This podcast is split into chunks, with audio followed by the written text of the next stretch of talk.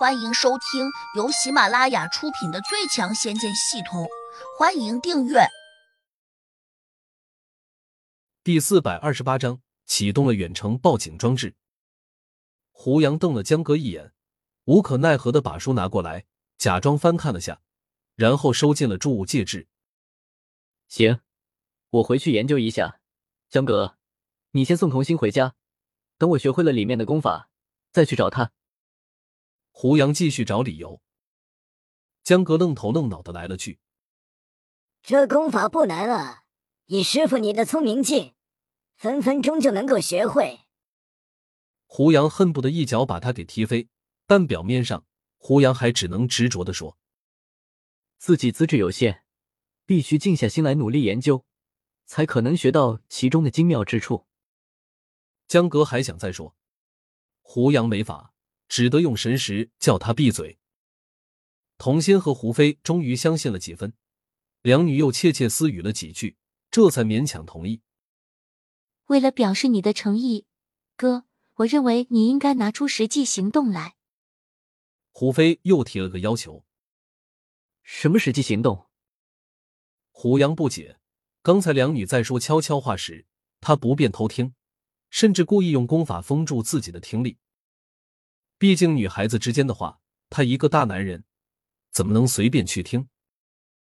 胡飞眼里闪过一丝坏笑，说：“你们最少要有一点肌肤之亲吧？”胡杨有点无语，这算什么？拉皮条还是想把生米煮成熟饭？这个妹妹胆子太大了，亏的是她才敢对胡杨这样说。偏偏胡杨还不会对她生气。如若换成了其他人。胡杨早就一走了之，根本不予理睬了。胡飞眼珠转了转，马上转头去命令江格：“我哥和我小嫂子的事情不需要我们帮忙，姜太公，你送我回家吧。”江格二话不说，立刻答应，而且他是个急性子，伸手抓起胡飞的手臂，腾身就掠了出去。这家伙好像生怕胡杨不对童心做点出格的事情。胡杨忍不住想：江哥该不会拿了童心的好处吧？我们现在去哪里？童心羞红着脸偷看着胡杨，他以为现在是深夜，胡杨看不清他羞涩的表情。对于胡杨这种修炼中人来说，目力已经不受黑夜的影响了。他只看了童心一眼，就知道他的想法。不免暗自叹了口气，心想自己已经辜负了不少女子的芳心，又何必再去招惹眼前这个美女呢？我送你回家。胡杨伸出手，童心迟疑了下，还是欢喜的把手搭在了胡杨的手掌上。胡杨带着他到了城边的大路上，拦下了一辆出租车，准备带他回家。出租车停下来时，那个司机警惕的盯着胡杨和童心。可能觉得在这荒郊野外，又是深夜，这对年轻的男女，他们会不会是劫匪？最近多事之秋，晚上已经传出多起抢劫出租车的事件了。要不是因为今天正巧送了个客人到这附近，出租车司机根本就不想到这地方来。等到胡杨和童心上了车之后，司机便问他们去哪里。胡杨示意童心：“你家在哪里？”童心说出了一个地名后，司机有点惊异，喃喃的念道：“基本上要穿过大半个京城，好几十公里呢。你们怎么到这里来的？”只管开你的车，别问那么多。胡杨没心情和他啰嗦。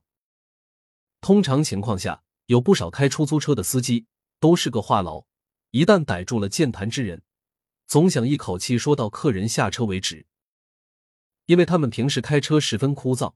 所以很乐意和客人吹吹牛。没想到胡杨不给他这个机会，他心里立刻多了一丝怀疑，暗想胡杨是不是劫持了童心这个美女？这也怪不着他，毕竟现在是深夜，在这路边遇见的孤男寡女，通常都只有两种可能：一，两人是情侣；二，女的被男的劫持了。司机从后视镜往后看见了两人坐在后排，中间隔了至少半个身位。并且胡杨正襟危坐，说明两人绝对不是关系亲密的恋人。难道这位美女真的被男的劫持了？这样一想，司机便有点着急，但又不敢明着拿手机出来报警，因为他担心胡杨手上有凶器。只要他报警，可能就会惹来杀身之祸。胡杨有点惊讶，自己和这个司机素昧平生，他怎么会如此害怕自己？脑中系统已经收到了来自于张强的害怕，加五二五。原来这个司机叫张强。胡杨有点奇怪的是，这个张强看起来只是个普通人，他为什么能够轻易给自己增加那么高的点数？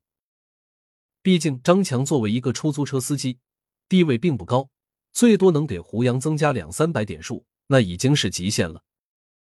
这个张强看来的确让人觉得很奇怪。胡杨不知道的是，他还偷偷的启动了一个远程报警装置。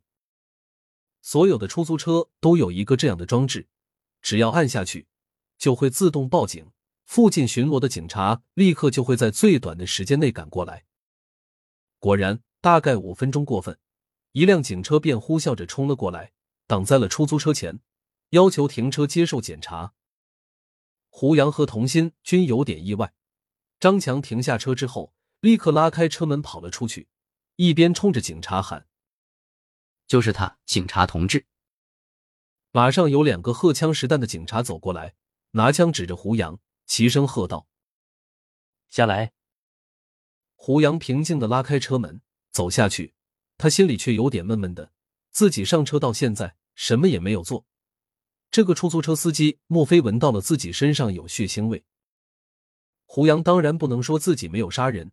毕竟半个小时前，他才灭了秦胡和秦昭，难道有人暗中告密？不只是胡杨这样想，童心也这样认为。尤其是秦胡在临死之前启动了一个奇特的法术，当时还把这附近的土地菩萨给召来了。很难说他那个法术没有引起其他人的注意。事情难道真这么巧？童心是见过世面的，他急忙下车问那两个警察：“请问一下，两位大哥。”我们犯了什么罪？本集已播讲完毕，请订阅专辑，下集精彩继续。